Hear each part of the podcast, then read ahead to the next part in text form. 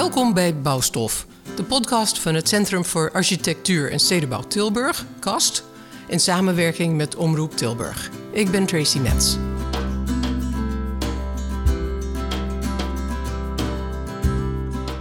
Mijn gast vandaag is Tom Ausums, oud-directeur van de Eindhovense woningcorporatie Sint-Trudo. Tom heeft uitgesproken opvattingen over hoe onze woningmarkt zo heeft kunnen ontsporen. En, nog interessanter, uitgesproken oplossingen. Tom kent de praktijk, hij kent de systematiek erachter en hij denkt, nee, hij weet dat het anders en beter kan. Dus je begrijpt, met zo'n gast aan tafel ben ik nu al opgelucht. Misschien komt het toch nog goed. Tom, komt het goed met de woningmarkt in Nederland? Dat weet ik nog niet. Ah. Dat zullen we straks zien. CBS kwam deze week met uh, weer onthutsende cijfers, hè? Ja, ja. De huren zijn vanaf 1990 tot vorig jaar met uh, 100, gemiddeld met 162 procent gestegen. Terwijl de inflatie gemiddeld onder de 90 procent lag. Dus dat betekent dat mensen een groter aandeel van hun besteedbaar inkomen aan wonen zijn gaan betalen. En dat lijkt mij niet alleen voor de huurder geen goed nieuws, maar ook niet voor de lokale economie. Nee, nee, want dat geld komt allemaal op een gegeven moment terug in de lokale economie. Ja, dat gaat in toenemende mate naar de vastgoedpartijen. Ah, en niet naar de bakker en slager. Mm Jij uh, vertelde me toen we elkaar van tevoren spraken dat jij een berekening had gemaakt voor Eindhoven, de stad die je heel goed kent, waar je ook uh, net een boek over heeft gemaakt. Gaan we het zo over hebben dat in Eindhoven nu minimaal 78.000 euro inkomen nodig is om een huis te kunnen kopen. Een heleboel mensen komen daar niet aan. Nee, maar het is nog erger. Want dat was gebaseerd op het prijsspel van 2020. Uh, eh, en het prijsspel van het eerste kwartaal 2021 is zo dat een gemiddelde koopwoning nu 391.000 uh, euro kost. En dan heb je gemiddeld een inkomen nodig van 86.000 euro. Hm.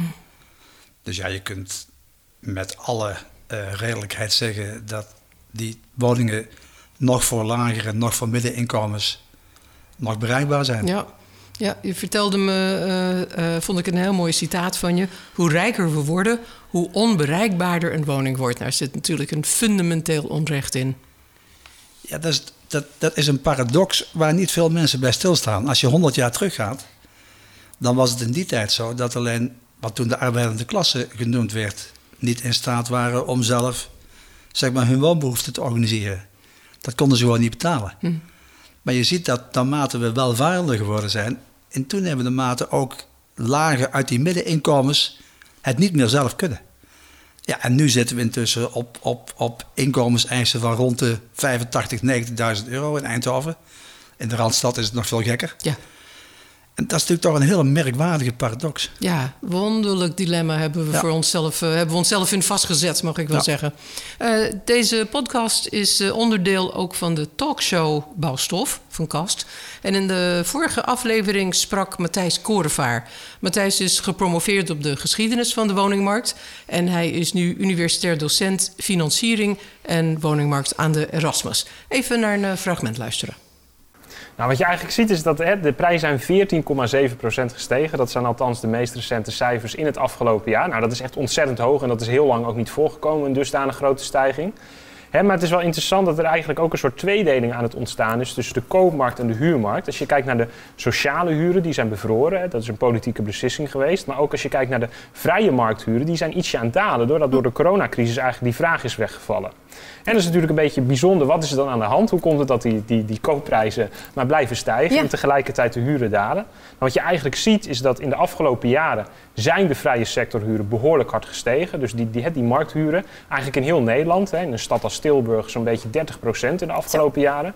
Dat is behoorlijk. Hè, maar de huizenprijzen zijn veel harder gestegen. Um, en, dat is al wat langer aan de gang. En dat komt met name omdat de rente ontzettend, ontzettend laag blijft. En, en, en, en, ook nog zo weer ietsje gedaald is. Hè. Die is natuurlijk negatief op de, op de spaarrekening. Maar zelfs voor een hypotheek hoef je nog maar 1% rente te betalen. Nou, dat is het dilemma echt uh, in heldere taal uitgelegd, Tom. Het is een heel klein stukje, maar er zitten heel veel verschillende elementen in. zal ik er twee uitpakken? Ja, doe maar kort. Hij zegt, je ziet nu vrij recent een tweedeling tussen de huur en de koopmarkt. Dat ben ik volledig met hem eens, maar die tweedeling is er al veel langer. Ah.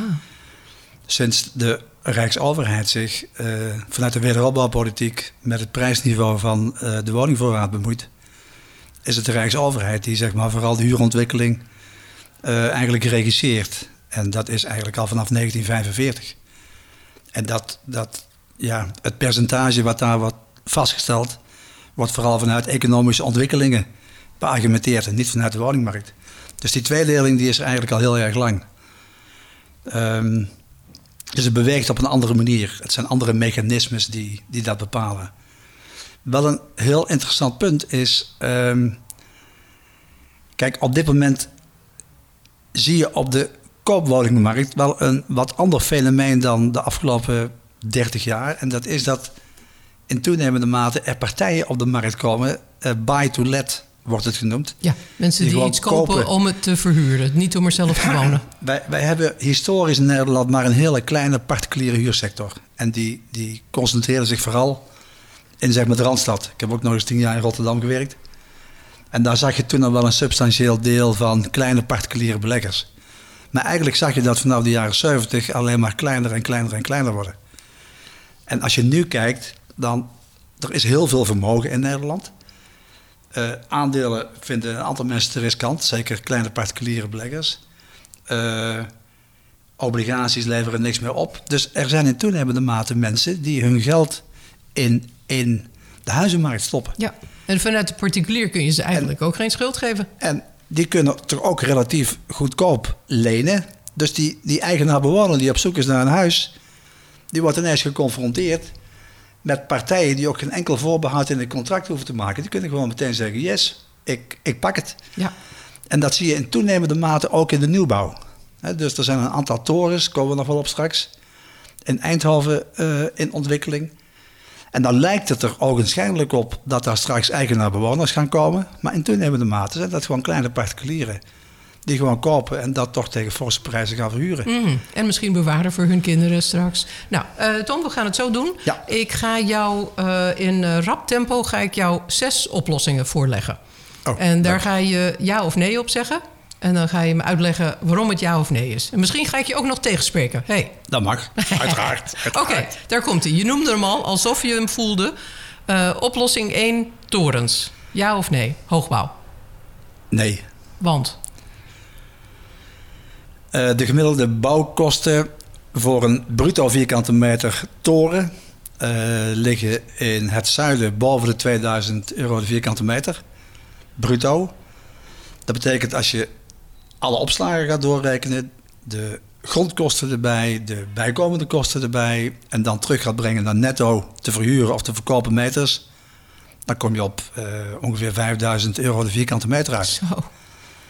Dus dat is een prijs die eigenlijk alleen maar voor de hogere inkomensgroepen uh, weggelegd is. Daar komt bij dat die torens zo complex zijn om te bouwen. Dat je eigenlijk van alle partijen die willen bouwen nog maar een heel klein exclusief clubje overhoudt.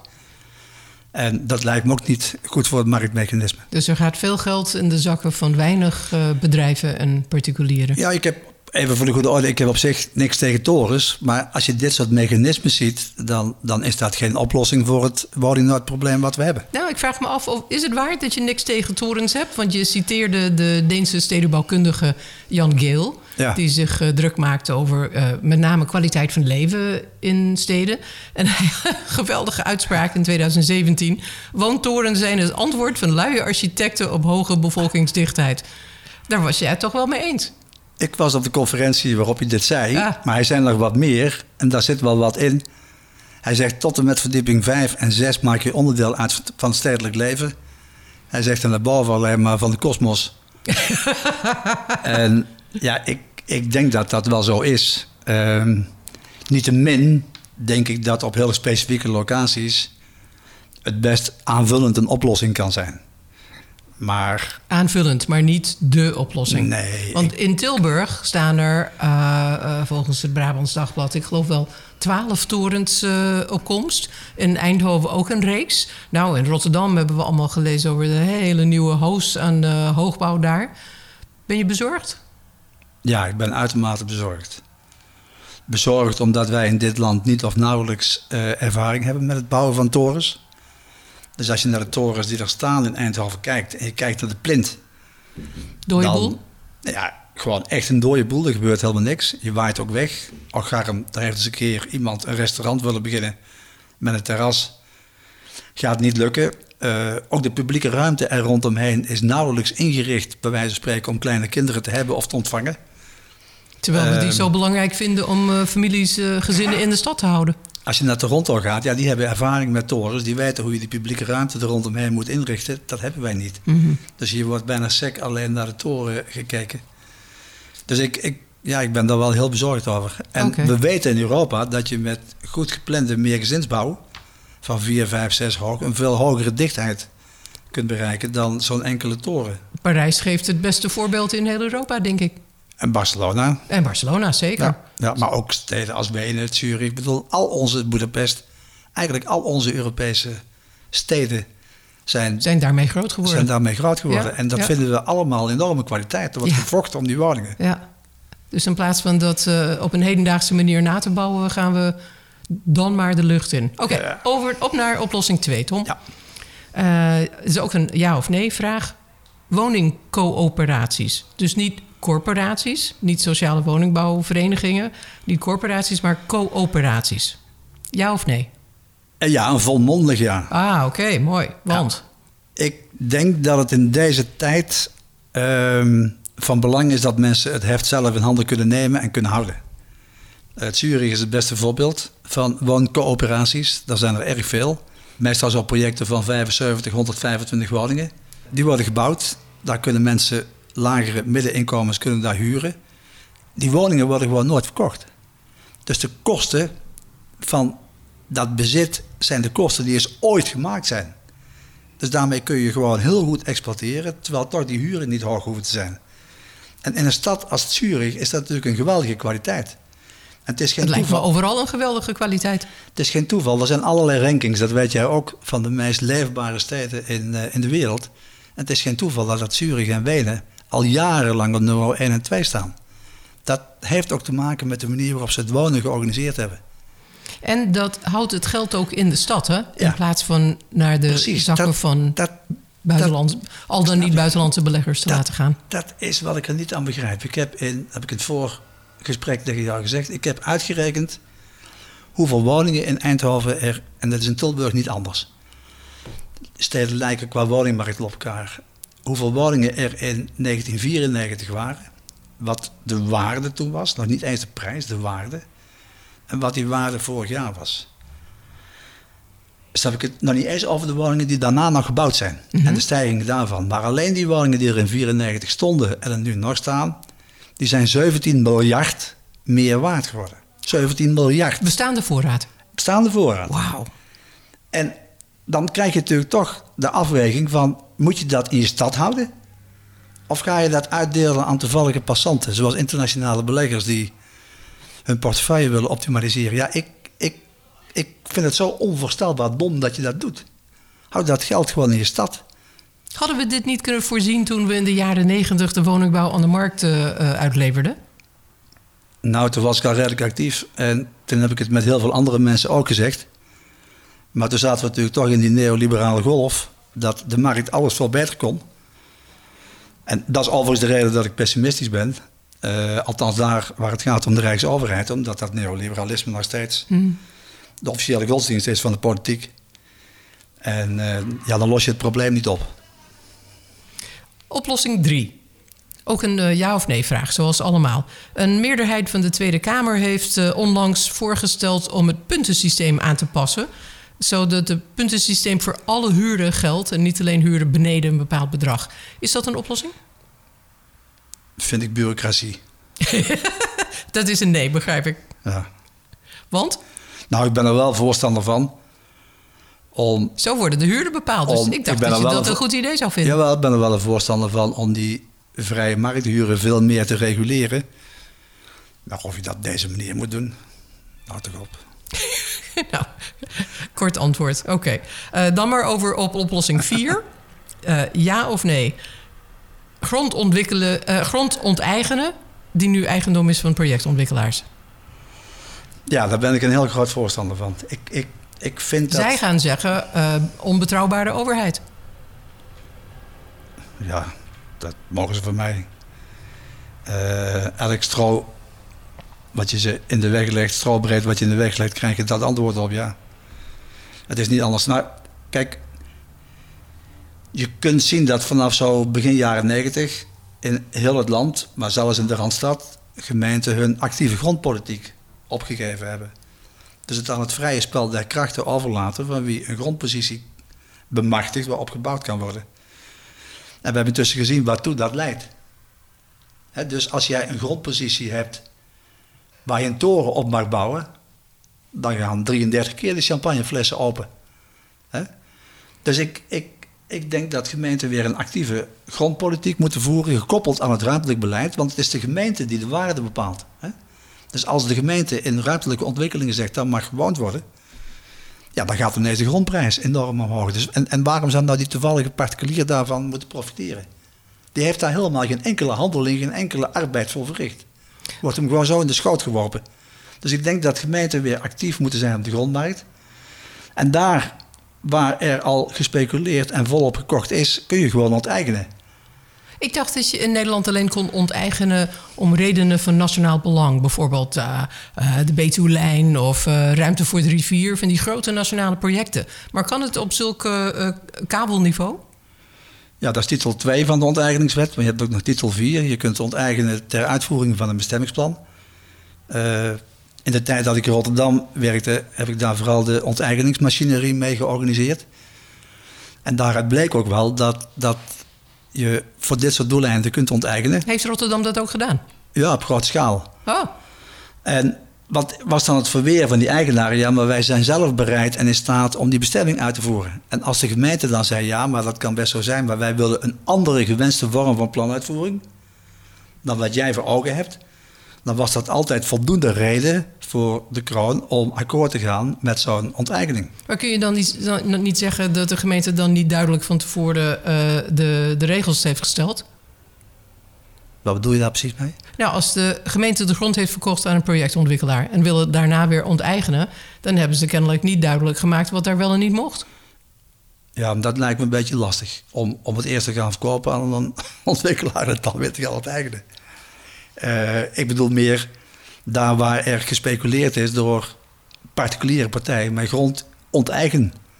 En zorgen ervoor dat partijen waarbij niet, zeg maar per definitie, de winst voorop staat, daar gaan bouwen, maar waar het wonen voorop staat.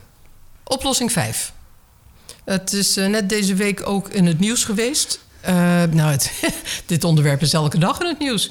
Peter Boelhouwer, hoogleraar woningmarkt, heeft deze week gezegd: het een derde van de woningen in Nederland wordt door beleggers gekocht. We hebben het er straks over gehad. Het FD heeft ook een onderzoek gedaan en daaruit bleek dat Rotterdam, Eindhoven, Den Haag, Haarlem, maar ook andere steden geïnteresseerd zijn in het invoeren van een verbod op het kopen van woningen door particuliere beleggers, een zogenaamde opkoopbescherming. Gaat dat werken? Jij noemde als voorbeeld Vancouver, die doet dat ook. Ja, ja, er zijn internationaal veel meer plekken waar ze dat doen. En hier, hier raak je eigenlijk toch een beetje het principe van waar het denk ik over moet gaan. En laat ik twee citaten geven. Laat, nou, laat ik er eentje geven. In The Guardian van 3 juli 2018 stond een voortreffelijk citaat van uh, Sadiq Khan en Ada Colau, de burgemeesters van Londen en Parijs, of uh, Barcelona, sorry. Die ook zuchten onder de woningnood in hun steden voor mensen met een wat lager inkomen. En die zeiden: City properties should be homes for the people first, not investments. Gaat het nu om het wonen of gaat het nu om de investering? Ja. En, en die dingen die gaan niet altijd samen. Die gaan voor de lagere en de middeninkomens niet samen. Dat zien we nu. Je moet daar een keuze maken. Ja. En, de, en de middelen erbij zoeken. Uiteraard. En ja, het helpt al heel erg als je voor die groepen de markt afschermt. Dus dat er geen partijen met veel geld, met veel vermogen daar kunnen interveneren, daar kunnen opkopen. Dus je ziet in allerlei plekken in de wereld, want het is natuurlijk niet uniek wat ons hier overkomt, dit speelt overal. Je ziet op allerlei plekken in de wereld dat men dat ook doet. En soms worden buitenlandse partijen helemaal geweerd. Ik dacht dat dat nog steeds in Nieuw-Zeeland aan de orde was. Daar kun je als buitenlander Of je nou privé of, of een, een company hebt. Je kunt daar überhaupt niet kopen. Maar ik denk ook dat het van belang is om Middellandse particuliere partijen van die markt af te houden. Want ja, ze drijven het prijsspel omhoog. En eigenaar-bewoners. Ik, ik zag pas geleden een mooi voorbeeld. Iemand die heel graag een woning had willen kopen. En die kwam twee maanden later, stond hij te huur. Gewoon ook let gekocht. Door een particulier die je dan vervolgens voor 1400 euro gaat verhuren. Dus dat, ik denk dat dat heel erg nodig is. Of dat met deze Rijksoverheid gaat gebeuren, dat, dat moet ik nog zien. En hebben we het hier over uh, uh, particulieren die een paar pandjes kopen, of hebben we het over grote buitenlandse fondsen? Alle twee. Het zijn met name de grote private equity fondsen en hedgefondsen die de afgelopen 25 jaar vooral hun geld verdiend hebben om het bedrijfsleven op te kopen, uit elkaar te rukken en in deeltjes maar veel winst te verkopen. En die hebben met name bij Duitsland als eerste, die historisch een heel erg laag huurniveau hebben, hebben ze ontdekt dat er in die woningmarkt heel veel geld te verdienen is. Dus die zijn overal in de wereld aan het kijken wat die gebakken lucht is tussen het bestaande prijsniveau en de markt. Ja, die verdienen daar kapitalen op. Ja, en, dat is en in Nederland niet anders. En eigenlijk doen die kleine particulieren hetzelfde. Het is gewoon hetzelfde mechanisme, alleen op kleinere schaal. Ja, ja. Ik heb uh, een paar jaar geleden gehoord van een uh, fonds uh, van de, het Koninklijk Huis van Qatar. Die investeert ook in woningen in Nederland. Omdat ze weten dat wij een goed belastingmoraal hebben. Dat we over het algemeen ons huur betrouwbaar betalen. En dat er altijd een schaarste hier zal zijn.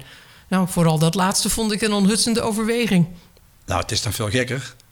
toenmalig minister Blok die vond dat hij alle problemen op de woningmarkt opgelost had. Terwijl hij ze denk alleen maar gecreëerd heeft.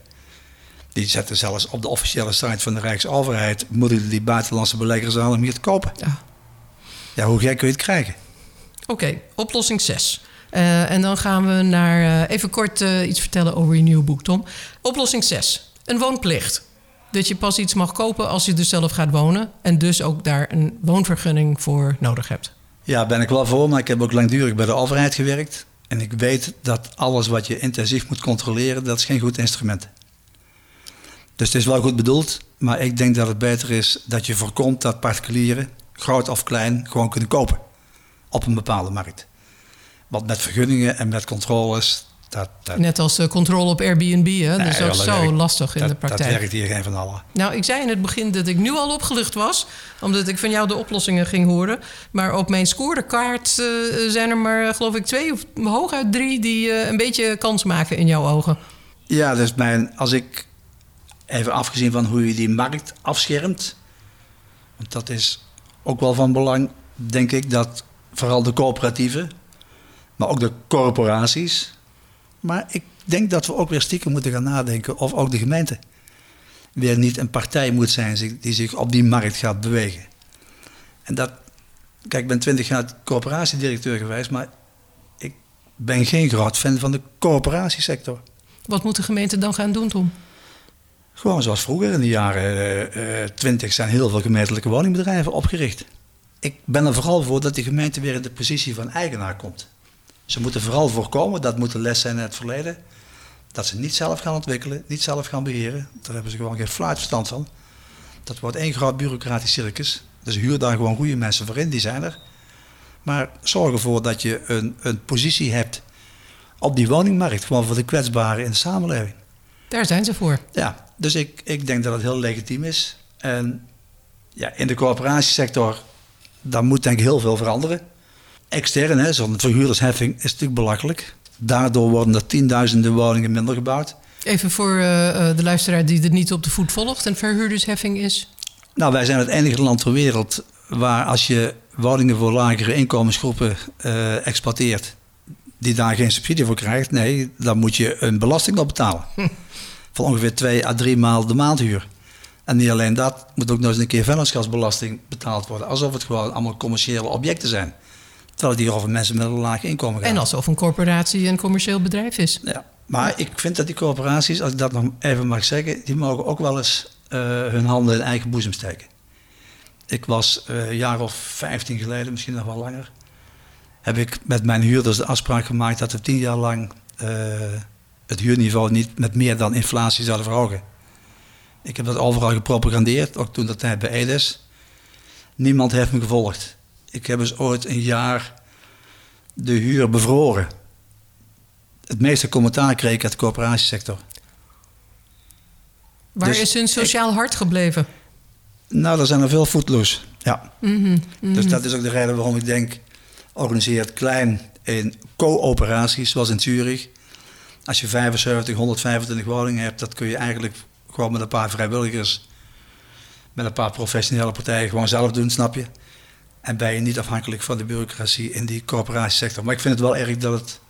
Dat het zo moet. Ja, dat Ja. zo loopt. Ja, Ja, ja. Nou ben ik toch, toch wel weer een beetje opgelucht. Want eh, volgens mij heb je eh, goed kijken op de materie... en ook eh, een duidelijk idee van de richting van de oplossingen. Ik hoop dat we deze podcast eh, aan Mariette Hamer kunnen overhandigen... die ook. de formatie in handen heeft... zodat zij ook weet hoe de woningcrisis in het volgende kabinet moet worden opgelost. Nou, en tot die, slot, die, nog hebben, heel kort, die hebben nog een schatplicht, hè? Oh, zeker, zeker. PvdA is de partij geweest waardoor we de verhuurdersheffing gekregen hebben. Ach, Van der Laan is degene geweest die de inkomensgrens voor sociale huurwoningen betrekkelijk laag gesteld heeft. Dus de PvdA heeft nog wel wat goed Die te mag maken. nog het eh, goed maken. Ja. Ja. Ja, Ehm, tot slot, nog even een, eh, een momentje PR voor jou. Je hebt een boek geschreven en dat komt binnenkort uit. Ja, ja. Hoe heet het? de titel... eh, uiteindelijk heb ik gekozen voor de simpele titel Eindhoven. Mhm. Maar de subtitel is denk ik belangrijker. Dat is Transformaties zonder blauwdruk. Dus we hebben even heel kort de moderne geschiedenis van Eindhoven geanalyseerd... vanaf 1815 in vier periodes. En in de lage economie, stad en quality of life. En gekeken wat de ontwikkelingen waren, wat de veranderingen waren... wie de belangrijke actoren waren in die veranderingen... en wat je daarvan kunt leren. Dat, nou goed, en dat wordt een boek van bijna duizend pagina's. Oh, zo. En wanneer verschijnt het? Eerste exemplaar gaan we op 1 juli overhandigen aan eh, burgemeester Jortsma.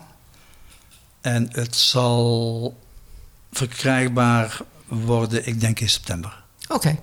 Nou, alvast gefeliciteerd. En wie weet wordt het ook nog in Tilburg gelezen. Ja, Mag die je- steden, die steden lijken best wel. Dus eh, Tilburg kan eh, ook Er zitten veel verschillen zijn natuurlijk. ook- voordeel doen met jouw kennis. Ja, ik kom hier nog vandaan. Hé, hey, dat is mooi. Ik ben hier geboren. Ah. nou, welkom terug, zou ik zeggen. Ja, dank je. Dankjewel Tom Ausums voor dit gesprek voor de podcast Bouwstof van KAST, Centrum Architectuur en Stedenbouw Tilburg, in samenwerking met Omroep Tilburg. Ik ben Tracy Metz en ik ben opgelucht.